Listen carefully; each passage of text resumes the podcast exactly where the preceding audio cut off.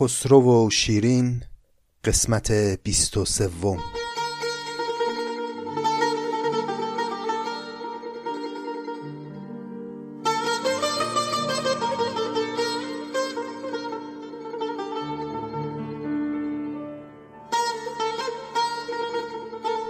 سلام. این چهل و هفتمین قسمت از پادکست نظامی گنجوی است و بیست و سومین نشستی است که من و شما پای داستان خسرو و شیرین نظامی نشستیم و داریم سرنوشت شخصیت های داستان رو دنبال می‌کنیم و چند قسمتی هم هست که فرهاد وارد ماجرا شده. در قسمت های قبل دیدیم که چطور درست زمانی که شیرین دلچرکین شده بود از خسرو ناگهان فرهاد از راه رسید و عاشق شیرین شد. از اونجایی که امیدی نداشت به وسال و می‌دونست که شیرین به هر حال معشوقه پادشاهه فرهاد افسرده شد و ناامید سر به بیابون گذاشت و تلاشی برای به دست آوردن شیرین نکرد. اما یه مدتی که گذشت کم کم نقل ماجرای عشق فرهاد به شیرین سر زبونها افتاد. مردم دیگه از فرهاد به عنوان یک عاشق پاک باخته از جان گذشته یاد می‌کردن. و یک چنین وضعیتی باعث شد که خسرو احساس خطر بکنه. ترسید نکنه جدی جدی فرهاد با این اظهار عاشقی ها یه وقتی بتونه مثلا دل شیرین رو ببره و محبوب رو از دستش در بیاره. این شد که خسرو فرهاد رو دعوت کرد به بارگاه خودش و تلاش کرد که ابتدا با تطمیع او رو از عشق شیرین منصرف کنه. اما همه می‌دونیم که فرهاد عاشقتر از این حرفا بود که صدای سکه های زر خسرو بتونه حواسش رو از شیرین پرت کنه. خلاصه وقتی از تطمیع فرهاد ناامید شد خسرو به پیشنهاد نزدیکان خودش یک کلک دیگه ای سوار کرد. این نزدیکان به خسرو پیشنهاد دادن که بیا و فرهاد رو بذار سر کار. یه پروژه سنگ تراشی خیلی بزرگ و وقتگیر بهش بده که تا آخر عمر درگیر اون کار باشه و دیگه اصلا وقت نکنه که به شیرین فکر کنه. این شد که بعد از گفتگویی که خسرو با فرهاد داشت و بعد از اون مناظره معروف که فرهاد به نوعی پیروز ازش بیرون اومد خسرو به فرهاد گفت خب حالا شما بیا یه کاری برای ما بکن. این کوه بیستون رو می‌بینی افتاده درست روی مسیر نقل و انتقالات حکومتی ما. تو بیا و این کمک رو به پادشاهی ما بکن و این کوه رو با اون تیشت بزن و از سر راه بردار. فرهاد با اینکه کار نشدنی به نظر می رسید اما درخواست خسرو رو پذیرفت منتها یک شرط هم براش گذاشت. گفت من این کار رو برات انجام میدم و این کوه رو از سر راه بر می دارم اما به یک شرط. به شرط اون که بعد از این که من این کار عظیم رو برات انجام دادم تو هم در عوض بیخیال شیرین بشی. خب طبیعیه که خسرو از این حرف بد جوری بهش برخورد. اول حسابی خشمگین شد خواست حتی برخورد فیزیکی بکنه با فرهاد اما بعد با خودش فکر کرد که این بیچاره که نمی‌تونه کوه رو واقعا از سر راه برداره. اصلا امکان عقلی نداره یک چنین کاری. پس بذار من این شرطش رو قبول کنم تا اینم بره بیفته به جون این کوه و شرش کم بشه از سر ما. این شد که نشانی کوه بیستون رو به فرهاد داد و فرهاد بیدرنگ تیشه به دست رفت سراغ کوه. ابتدا اون طرف کوه تصویر شیرین رو روی سنگ ها حک کرد نقش زد با تیشه خودش و یه خورده نجوا کرد با اون تصویر. بعد دیگه شروع کرد به کندن کوه. صبح تا شب کارش تیشه زدن بود و کندن. با کوه نجوا می‌کرد و التماس می‌کرد به کوه که سرسختی نکنه و اجازه بده که فرهاد به مراد دلش برسه. شب هم که می‌شد می‌رفت ابتدا باز دوباره یک بوسه ای بر اون تمثال شیرین می‌زد. بعد برمیگشت و میومد بالای کوه و از روی قله کوه نگاه می‌کرد به قصر شیرین و تو دلش نجوا می‌کرد با محبوب تو خیالش. دیدیم که حرفایی که فرهاد توی خیال خودش می‌زد با شیرین سراسر توش پر بود از ناامیدی. و تلخی و افسردگی و عدم اعتماد به نفس از همه جای این حرفا پیدا بود. فرهاد باور کرده بود که در مقابل خسرو هیچ شانسی برای جلب نظر شیرین نداره. با خودش اینجور تصور می‌کرد که شیرین اصلا به من فکر نمی‌کنه. اگر حتی من این کوه رو هم از سر راه بردارم و اگر خسرو هم شیرین رو رها کنه طبق اون قراری که با هم گذاشتیم شیرین که خسرو رو رها نمی‌کنه بیاد با من. این فکرها رو می‌کرد. اما باز چیزی در اون مجاهدت عاشقانه خودش کم نمیذاشت. همچنان با قدرت به کندن کوه مشغول بود و دیگه قصه کوه کندن فرهاد هم کم کم شهره خاص و عام شد و مردم و به خصوص سنگ تراشان از همه مناطق اطراف می اومدن پای کوه بیستون برای اینکه هنر دست و بازوی فرهاد رو تماشا کنن تا اینجای قصه رو از زبان نظامی شنیده بودیم حالا دیگه بشنوید ادامه ماجرا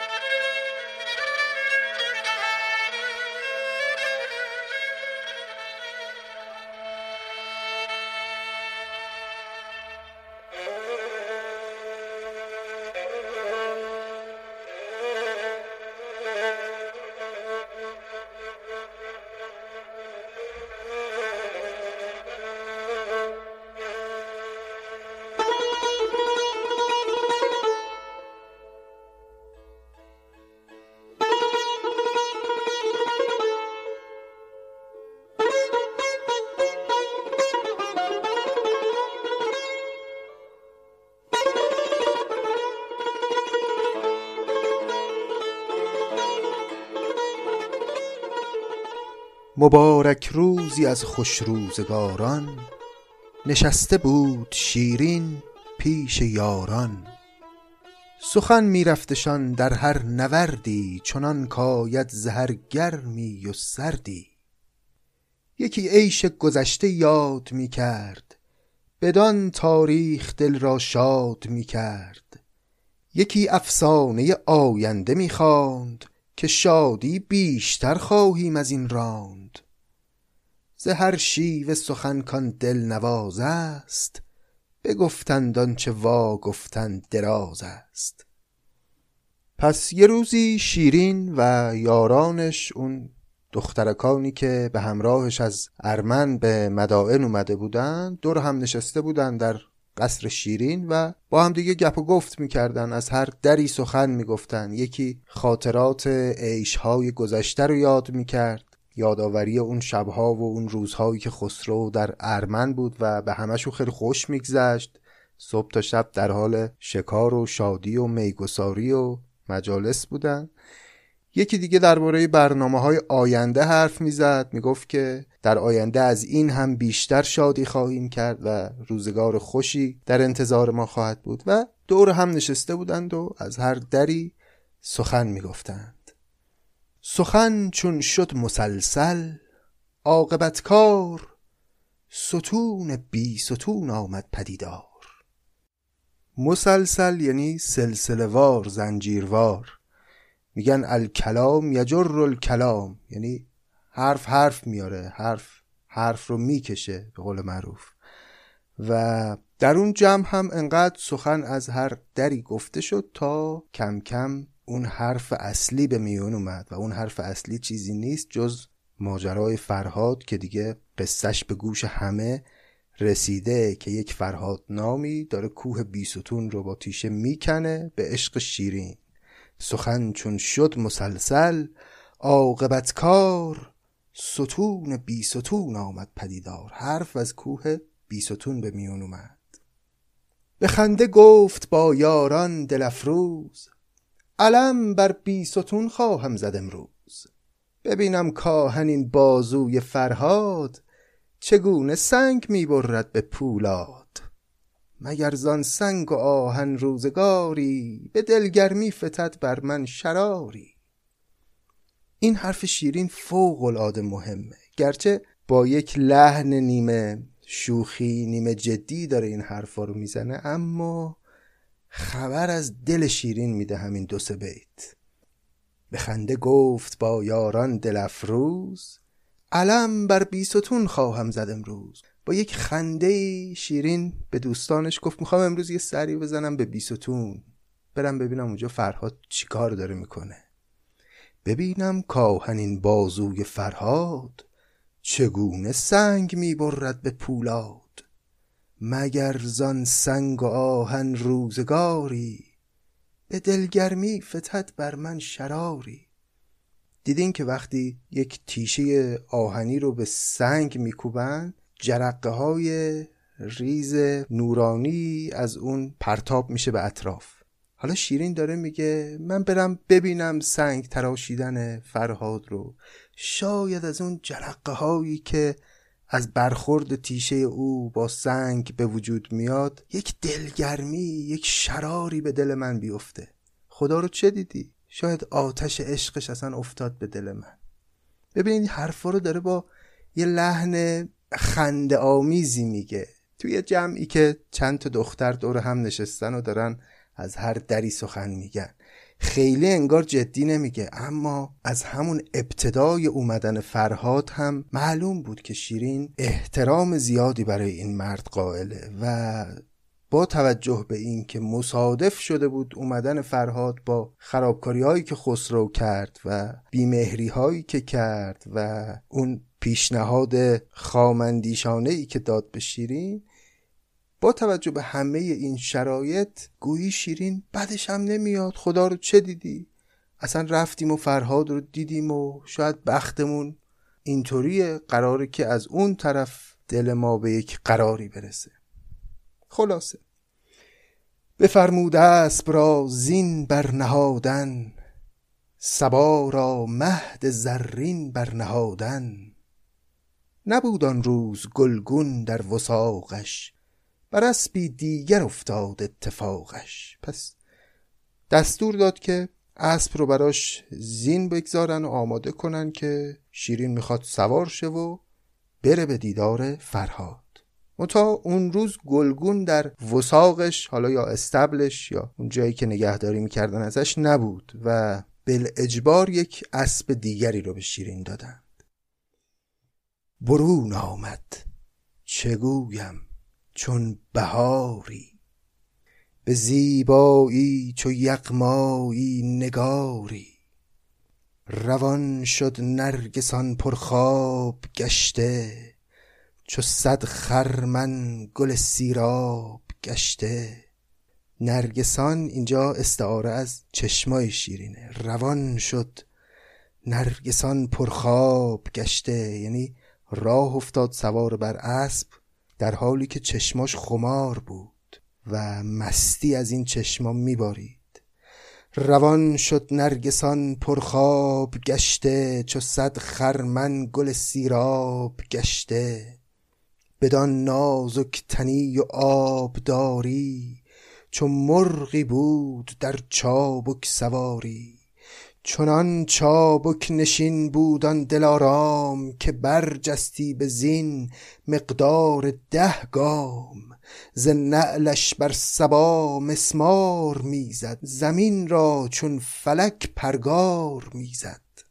شیرین می‌دونیم خیلی دختر چابک سواری بود به فنون سوارکاری خیلی مسلط بود. اینجام نظامی داره شیوه اسب سواری شیرین رو توصیف می‌کنه. چنان چابک نشین بودان دلارام که برجستی به زین مقدار ده گام. یعنی وقتی که روی زین نشسته بود و این اسب رو میجهاند اسب به مقدار ده گام جلو می‌رفت ز نعلش بر سبا مسمار می‌زد زمین را چون فلک پرگار می‌زد یعنی آنچنان با سرعت میتاخت شیرین که گویی سبا رو باد سبا رو با میخ روی زمین کوبیدن میخکوب می‌شد باد سبا در مقابل سرعت شیرین. و زمین را چون فلک پرگار می‌زد. همونطور که آسمان مثل یه پرگاری دور زمین میچرخه شیرین با اسب خودش اینطوری طی می‌کرد زمین ها رو. چو آمد با نثار مشک و نسرین بر آن کوه سنگین کوه سیمین ز عکس روی آن خورشید رخشان ز لعل آن سنگ ها شد چون بدخشان. چو کوهی کوه کن را نزد خود خواند و از آنجا تن زی کوه کن راند. تن اینجا منظور همون اسب هست. هنگامی که شیرین با اون ناز و با اون دلبری و با اون زیبایی و در عین حال با اون چابک سواری رسید به محل کوه بیستون چو آمد با نصار مشک و نسرین بر آن کوه سنگین کوه سیمین. یعنی کوه سیمین که شیرین باشه هنگامی که رسید به آن کوه سنگین یعنی بیستون ز عکس روی آن خورشید رخشان ز لعلان سنگ ها شد چون بدخشان. بدخشان منطقه است در افغانستان امروزی که لعلهاش معروفه. در ادبیات هم خیلی شنیدیم لعل بدخشان. لعلم که می‌دونید سنگ قیمتی سرخ رنگه. خب حالا شیرین رسیده به کوه و فرهاد اون طرف مشغول کندن کوهه و خبر نداره که چه کسی به دیدار اومده. شاید اصلا در مخیله فرهاد هم نمی گنجید که خود شیرین با پای خودش بخواد بیاد و هنر دست و بازوی او رو ببینه. به یاد لعل او فرهاد جان کن کنند کوه را چون مرد کان کن. زیار سنگ دل خرسنگ ولی کن اربده با سنگ می کرد. ایار دست بردش را در آن سنگ ترازویی نیامد راست در چنگ. فرهاد طبق معمول مشغول کار خودش بود و تمام اون ناراحتی که از فراغ شیرین داشت همه رو جمع می‌کرد در قدرت بازوانش و میکوبید بر کوه. زیار سنگ دل خرسنگ می‌خرد ولی کن اربده با سنگ می‌کرد. علت ناراحتی فرهاد فراغ شیرین بود. اما به قول امروزی ها هرسش و سر سنگ کوه خالی می‌کرد و با تمام قدرت تیشه می‌زد به کوه و مشغول کندن بود و طبیعتا در یک چنین حالی متوجه ورود شیرین نشده هنوز فرهاد. به شخص کوه پیکر کوه می‌کند شخص اینجا یعنی بدن. به شخص کوه پیکر کوه می‌کند غمی در پیش چون کوه دماوند درون سنگ از آن می‌کند مادام که از سنگش برون می آمد کام. رخ خارا به خون لعل می شست مگر در سنگ خارا لعل می جست. چو از لعل لب شیرین خبر یافت به سنگ خار در گفتی گوهر یافت. به دستش آهن از دل گرم تر گشت به آهن سنگش از گل نرم تر گشت. به دستی سنگ را می‌کند چون گل به دیگر دست می‌زد سنگ بر دل. دلش را عشق آن بت می خراشید. چو بت بودش چرا بت می تراشید؟ خیلی جالب این رفتار فرهاد. بعد یه مدتی فرهاد متوجه شد که شیرین اومده. چو از لعل لب شیرین خبر یافت به سنگ خاره در گفتی گوهر یافت.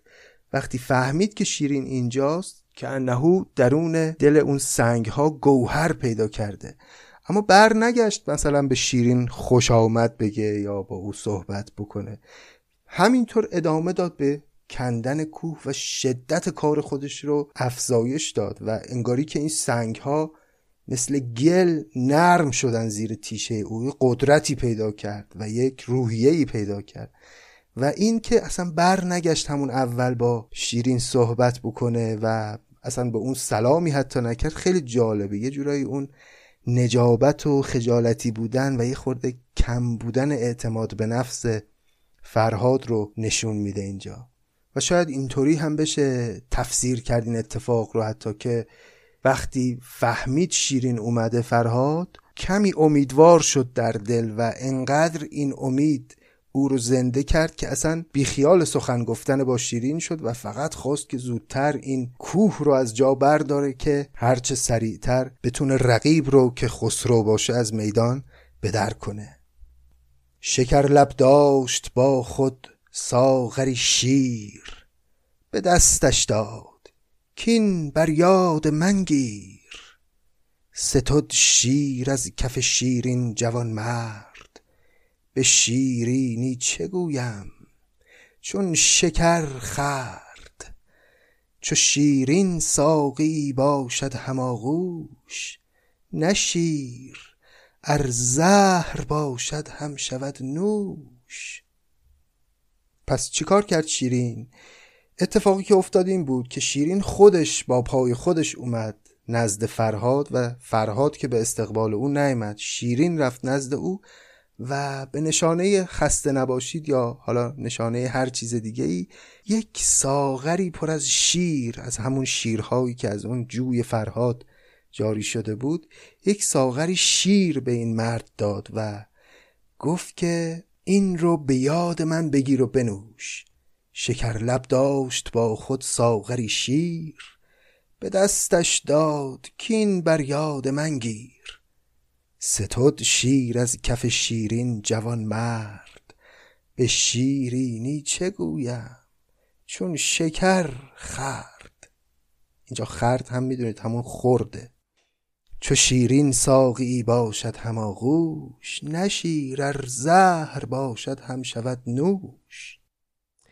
یادتون میاد خیلی خیلی وقت پیش در ارمن اون موقعی که یه شبی خسرو و شیرین و اون دخترها دور هم جمع شده بودن و این دخترها همه قصه گفتن و بعد شیرین و شاپور هم قصه گفتن و نوبت رسید به خسرو. خسرو تو قصه ای که گفت یه خیلی سنگ تموم گذاشت و خیلی تونست با اون قصه دل شیرین رو به دست بیاره. خیلی قند توی دل شیرین آب شد اون شب. اگه یادتون باشه بی اختیار شیرین تو اون لحظه اوج محبتش رو که می‌خواست به خسرو نشون بده در عین شرمی که داشت کاری که کرد این بود یک ساغری رو پر از شراب کرد خودش و با دستای خودش به خسرو داد و گفت این رو بگیر و به یاد من بنوش. این اتفاقی بود که اون موقع افتاده بود همون جای داستانم بهتون گفتم یادتون باشه این حرکت شیرین رو. چون اینجا هم دوباره داریم یه همچین حالی رو از شیرین می‌بینیم. گویی این دختر دست خودش نیست. می‌خواد در عین شرم وقتی محبتش رو به کسی نشون بده یه پیاله پر می‌کنه و میده به دست طرف. شکر لب داشت با خود ساغری شیر به دستش داد کین بر یاد من گیر. حرفی هم که به فرهاد زد خیلی بیشباهت به حرفی که اون شب به خسرو زده بود نیست. اون موقع هم گفته بود بخور کین جام شیرین نوش بادت به جز شیرین همه فرموش بادت اگه یادتون باشه. به هر حال خیلی جالبه برای خود من که این واکنش های روانی آدم ها رو در قبال شرایط نسبتا یکسان چقدر نظامی بهشون دقت داشته و آدما معمولا واکنش های مشخصی دارن توی شرایط شبیه به همی یعنی هر آدمی واکنش مخصوص به خودش رو داره و اینجا هم شیرین که در عین شرم دخترانه ای که همیشه با اوست می‌خواد یه محبتی به فرهاد نشون بده. چون شیرین دختر با محبتی ذاتن و وقتی چنین مهری رو از سمت فرهاد می‌بینه و چنین همیت عاشقانه ای رو از فرهاد می‌بینه طبیعتا دلش از سنگ نیست که بخواد بی توجه بگذره از چنین جوان مردی و عشق ورزی با شکوهی و اینجا محبتش رو با اون پیاله شیری که به دست فرهاد میده و بهش میگه اینو به یاد من بگیر و بنوش اینطوری به او نشون میده. چو عاشق مست گشت از جام باقی ز مجلس عزم رفتن کرد ساقی. شیرین در قامت یک ساقی که اومده ساغر خودش رو به دست مشتری مخصوص داده حالا کارش تموم شده و تصمیم داره که برگرده برگرده به قصر خودش. چو عاشق مست گشت از جام باقی ز مجلس عزم رفتن کرد ساقی.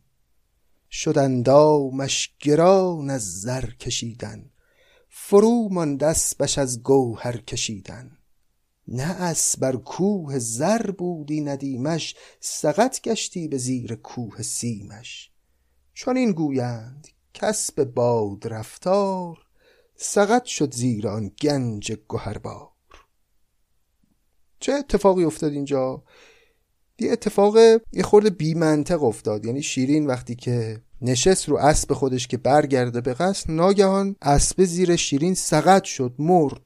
حالا یه دلیلی هم نظامی آورده ولی خیلی دلیل محکمه پسندی نیست به قول معروف. میگه شد اندامش گران از زر کشیدن فرو مانده اسبش از گوهر کشیدن. بیشتر دلیل شاعرانه تا دلیل منطقی. میگه انقدر شیرین اندامش از زر کشیدن. یعنی اون زیورالاتی که به خودش آویزون کرده بود سنگین شده بود که این اسب زیر شیرین سقط شد. نتونست اون بار رو تحمل کنه که البته خیلی دلیل موجهی نیست اما خب قشنگ شاعران است. می‌تونه نشونه این هم باشه که یعنی شیرین خیلی به خودش رسیده بود اون روز که می‌خواست بیاد به دیدار فرهاد. اما به هر حال معمولا وقتی نظامی می‌خواد یک حرفی رو بندازه وسط که خیلی خودش هم می‌دونه دلیل منطقی در منطق داستان براش وجود نداره معمولا می‌ذاره تو دهن راویان. اینجا هم همینه. میگه چونین گویند کسب باد رفتار سقط شد زیر آن گنج گوهربار. به هر حال اسب مرد حالا به هر دلیلی میگن دیگه اینجور میگن چو عاشق دید کان معشوق چالاک فرو خواهد فتاد از باد بر خاک. به گردن اسب را با شه سوارش زجا برداشت واسان کرد کارش. پس همین که فرهاد دید که یه همچین اتفاقی افتاد و الانه که شیرین از بالای اسبی که بالاخره مرده و داره میفته زمین بخور زمین به سرعت رفت و این اسب رو با سوارش که شیرین باشه و روی اسب هست با هم برداشت و گذاشت رو گردن خودش. خیلی مرد تنومند و پهلوونی بود فرهاد دیگه. الان هم که یه فرصتی برای خودی نشون دادن و بیشتر جا کردن توی دل شیرین پیدا کرده پس اسب و با سوار دوتایی برداشت و گذاشت رو کولش. چو عاشق دید کان معشوق چالاک فرو خواهد فتاد از باد. بر خاک باد اینجا استعاره از همون اسبه اسبی که مرده. به گردن اسب را با شه سوارش زجا برداشت واسان کرد کارش. به قصرش برد از آن سان ناز پرورد که مویی بر تن شیرین نیازرد. نهادش بر بساط نوبتیگاه به نوبتگاه خیش آمد دگر راه. پس همونطوری شیرین که روی اسب بود اسب رو برداشت و روی گردن گذاشت و برد جلوی در قصل شیرین. بر بساط نوبتیگاه که منظور همون سراپرده یا چادری هست که بیرون قصر معمولا بزرگان برپا می‌کردن اونجا شیرین رو پیاده کرد یه طوری که آب تو دل شیرین تکون نخورد که مویی بر تن شیرین نیازرد. گذاشت و برگشت به سمت کوه و ادامه کار خودش. نهادش بر بساط نوبتیگاه به نوبتگاه خیش آمد دگر راه. همان آهنگری با خاره می کرد همان سنگی به آهن پاره می کرد شده بر کوه کوهی بر دل تنگ. سری بر سنگ می‌زد بر سر سنگ. چو آهو سبزه ای بر کوه دیده ز شورستان به گورستان رمیده. رفت فرهاد و حالا که امیدوار هم شده از این رفتار مهربانانه شیرین با همه وجود شروع کرد دوباره به کندن کوه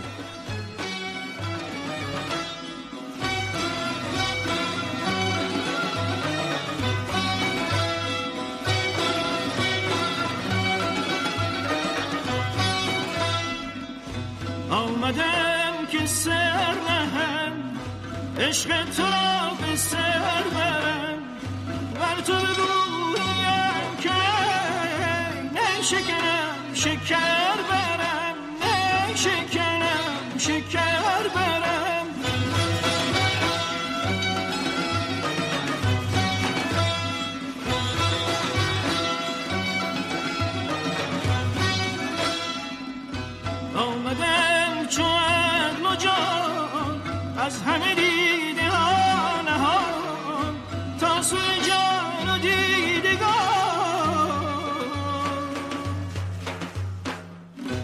مشعله نظر برم مشعله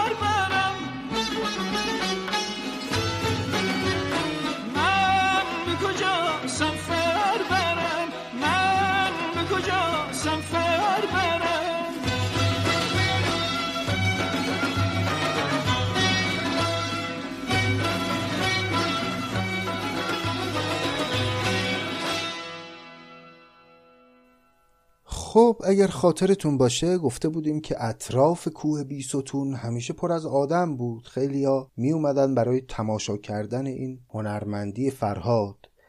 و طبیعیه که وقتی یک چنین دل و رد و بدل می‌کنن با هم فرهاد و شیرین بدون شک خبر به پادشاه مملکت هم می‌رسه. جهان سالار خسرو هر زمانی به چربی جستی از شیرین نشانی.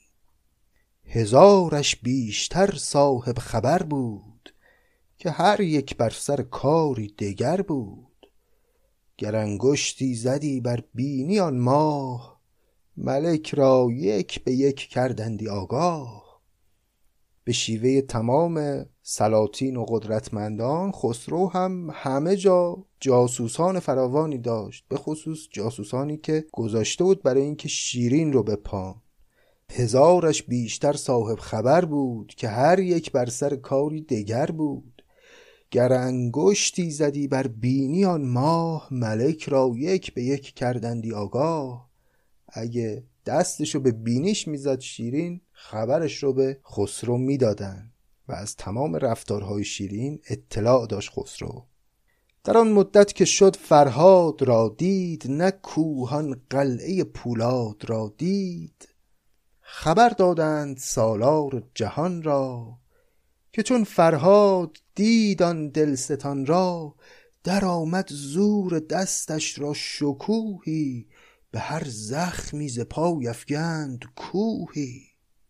خبر دادن به خسرو که از وقتی شیرین رفته فرهاد رو دیده و روحیه گرفته فرهاد زور دستش چند برابر شده و با هر ضربه تیشی که می‌زنه کوهی از این سنگ ها فرو میریزه.